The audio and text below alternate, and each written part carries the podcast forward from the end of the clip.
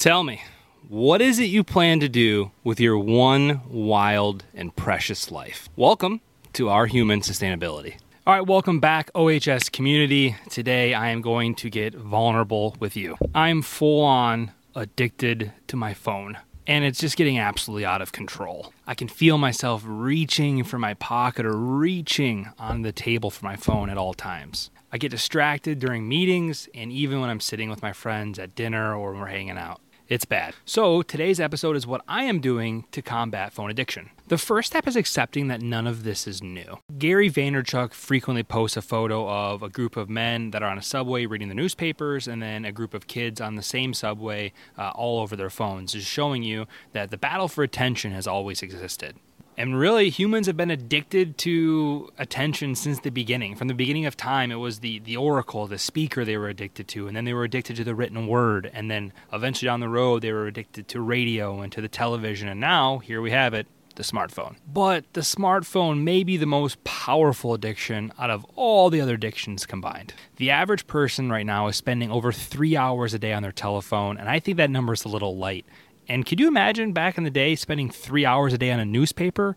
It's a little bit much. We all have the screen time app, and I'm absolutely terrified every single time I open it up to see really how much time I've been spending on my phone. I challenge you to take a peek at your screen time app and see how much screen time you have today and comment on it below. What is worse about your phone is that it's almost socially acceptable to be on the device while you're talking to somebody or during a business meeting. If you busted out a newspaper in the middle of a meeting, you'd get a lot of dirty looks, but we oftentimes slowly check our phones. And a lot of times, if you're in a meeting and you see somebody checking their phone, you don't even really notice it or don't really care. You just let it go because you've done it yourself. Your phone distracts you from work and from your relationships, and it's time to take our lives back. Ever since I watched The Social Dilemma on Netflix, I've been hyper aware of what I've been doing in terms of phone time. Now, don't get me wrong, the smartphone might be the absolute greatest invention in the history of mankind in terms of a practical use, but it's the dark side that has me so worried. Just walk down the street and see all the people on their phones or be going to a, or go to a restaurant and see everybody sitting with their friends and family while they're also on their phones. Matt D'Avella on YouTube talks about the twitch, and it's that ping in your brain that makes you want to reach for your phone at the table or reach for that phone in your pocket or if you're away from your phone for a period of time you feel the need to check it real quick. What i miss? You know what alerts have i not seen? You know what have i not scrolled on instagram recently? What twitter news just broke? It's that twitch in your brain and ever since he said that it's really something i've thought about and i've been very conscious of. So just like cutting sugar which is almost very impossible for us and that's a whole other podcast topic for a whole other day cutting your phone can be equally as hard. So, this is what I'm doing to change. First, I deleted all of the worst apps that I use. I'm talking the Facebooks, the Twitters, the LinkedIn's, everything that I use that I normally check, you know, for no reason but to just have something to do. I deleted them all off of my phone. So, it forces myself to be on a computer to check any of that stuff or to use any of that stuff for things like pushing out this podcast. The next thing I did was I removed all of the notifications off of my phone. So, the only alerts that I get current day are text messages and phone calls. That's it. And this alone combats for the fact that we get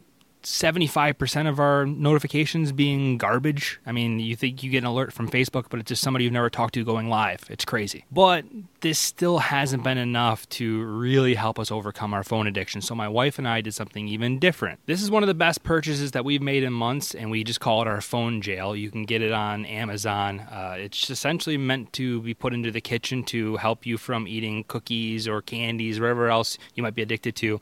And what I'm seeing a lot of people using it for right now is just a spot to put their phone away in. So, because our entire life is mapped out in our calendars, we know that when we need intense times of productivity or really to focus during our days of work, we will both put our phones in phone jail for an hour or two at a time or 30 minutes at a time to make sure that when we are working, we're focused 100% and we're working on what we're supposed to be doing. It's just too easy to be distracted nowadays to grab Instagram, to go shopping, to look on Facebook in the middle of a meeting or in the middle when you're supposed to be working on something. And when our phones are away, our productivity skyrockets. It's crazy. And don't even get me started on nighttime usage. I am the worst in terms of grabbing my phone at 7:38, going into bed, and then just being on it for the next two, three, four hours during a time I told myself I was going to go to bed early. So now I'm putting my phone in jail for between 7 8 o'clock at night, and I don't let it out of jail until the next day.